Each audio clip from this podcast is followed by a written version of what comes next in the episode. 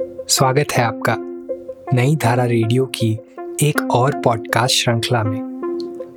यह श्रृंखला नई धारा के संस्थापक श्री उदयराज सिंह जी के साहित्य को समर्पित है। उदयराज जी के इस जन्म शती वर्ष में हम उनकी अमूल्य साहित्यिक धरोहर आप तक लेकर आ रहे हैं इस पॉडकास्ट के माध्यम से। सुनना न भूले नई धारा रेडियो पर। आइए आज सुनते हैं, यादों की चादर किताब से एक निराला व्यक्तित्व। कृष्ण वल्लभ बाबू का बाहरी व्यक्तित्व इतना खुरदुरा था कि लोग बाग उनसे मिलने से घबराते थे। उनसे मिलने से पहले लोगों की धुक धुकी बढ़ जाती कि पता नहीं किस बात पर किस तरह झड़प दें। इसलिए उनसे मिलने से पहले लोगों का पसीना छूट जाता। मगर बाहर से जितना ही वो खरहरा थे, अंदर से उतना ही मुलायम। एक आध झटके के बाद वो शांत हो जाते और मिलने वाले की दुखती रग झट पकड़ लेते थे। हर एक को मदद करने को तैयार, चाहे पैसे से या देह से। इसलिए अपने मंत्रित्व काल में वो बराबर बदनाम रहे पैसे उगाने में। मगर जो भी पैसे लाते, वो पार्टी को या उसके कार्यकर्ताओं में बांट देते। अपने लिए कुछ भी नहीं रखते। अपना जीवन तो एक झोला ढोने वाले कार्यकर्ता का ही सदा रहा। एक बार कांग्रेसी चुनाव प्रत्याशियों के चयन की मीटिंग सदाकत आश्रम में चल रही थी। उन दिनों वो मिनिस्टर नहीं थे और अपने मित्र परमा बाबू के मकान के बाहर बनी खपड़ा पोश कोठरियों में जब भी हजारीबाग से आते तो ताला खोलकर वहीं कोठरी में अकेले ही रहते। मैं अपने भाई की सीट की पैरवी में उनके यहाँ पहुँचा। प्रणाम पाती के बाद बातें शुरू हुई और वो तख्त पर बैठे बैठे अपने खद्दर भंडार के झोले से दाढ़ी बनाने का पूरा सामान निकाल कर वहीं दाढ़ी बनाने लगे। देखा उसी झोले में एक धुली हुई धोती और गमछा भी है। ये छठे दशक की बात होगी। पाँचवें दशक में वो श्री बाबू के ज़माने में सबसे प्रभावशाली मंत्री रह चुके थे और इसी चुनाव के बाद वो मुख्यमंत्री भी हुए। मगर जब भी कुर्सी से दूर रहे, उस अंतराल में एक मामूली कांग्रेसी कार्यकर्ता की तरह रहे। उनके साथ कोई लाम फाम नहीं, ना कोई अंगरक्षक, ना कोई भीड़ भाड़ ही।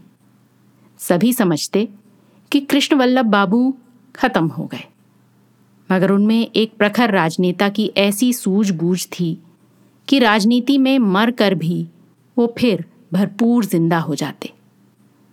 और ये भी आप नज़रअंदाज नहीं कर सकते कि जाति से कमज़ोर और दुश्मनों से घिरे वो एक राजनेता थे।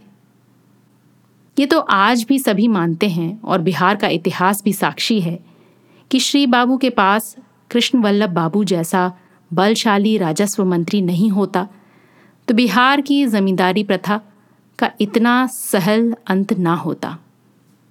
सभी घात प्रतिघातों को अपनी सबल छाती पर रोकते हुए उन्होंने विधानसभा में जमींदारी उन्मूलन कानून को पास करा ही दिया। श्री बाबू तथा कृष्ण बल्लभ बाबू की जोड़ी बिहार जमींदारी उन्मूलन बिल में सदा संजीवनी का काम करती रही। एक बार कृष्ण वल्लभ बाबू, मेरे पिता स्वर्गीय राजा राधिका रमन प्रसाद सिंह के निमंत्रण पर सूर्यपुरा पहुँचे। वहाँ स्कूल का वार्षिकोत्सव मनाया जा रहा था। उस दिन बड़े समीप से देखा कृष्ण वल्लभ बाबू की कर्मठता का एक अनूठा उदाहरण। मोटर से उतरते ही प्रणाम कर बाबूजी से कहा, राजा साहब, मेरे स्टाफ के बैठने और काम करने को शीघ्र एक कमरे में व्यवस्था करा दें। फिर उधर उनके सम्मान में आयोजित भोज पर वो बैठे और इधर टाइपिंग मशीन पर खट खट शुरू हुआ। एक और सार्वजनिक कार्यक्रम पूरा किया जा रहा है और दूसरी ओर उनके ऑफ़िस का कार्यक्रम भी पूरा हो रहा है। एक अजब समा था मेरे बंगले में।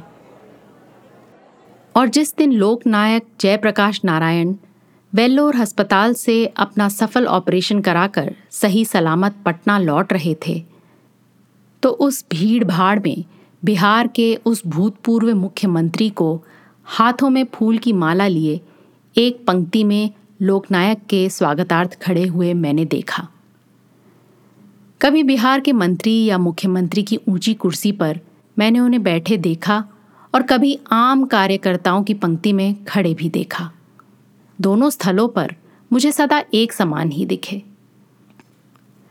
आधी जांग उघाड़ अपनी धोती की एक खूंट पकड़े हुए और प्रातः स्मरणीय राजेंद्र बाबू की गांधी टोपी की ही तरह कभी सीधी, कभी आड़ी तिरछी गांधी टोपी उनके सर पर टंगी रहती। कपड़े तथा साज श्रृंगार में सदा एक अनपढ़ किसान की तरह ही रहते। अपने पिता की मृत्यु के बाद मुझे उनकी फाइलों में सन सत्ताईस अट्ठाईस में कृष्ण वल्लभ बाबू की अपने हाथों लिखी एक चिट्ठी मिली।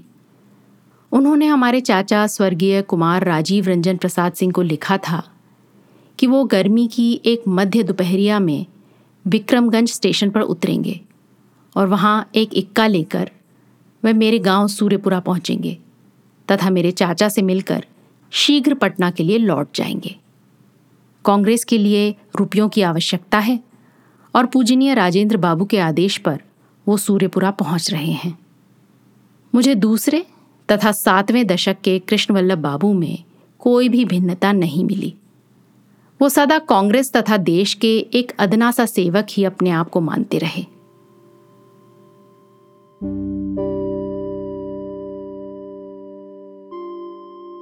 इस पॉडकास्ट को सुनने के लिए आपका धन्यवाद। हम आशा करते हैं कि हमारी ये प्रस्तुति आपको ज़रूर पसंद आई होगी। अन्य पॉडकास्ट्स, वीडियो इंटरव्यूज़ आदि के लिए नई धारा को सभी सोशल मीडिया प्लेटफॉर्म्स पर फॉलो करें। जल्द ही आपसे फिर मुलाकात होगी। धन्यवाद।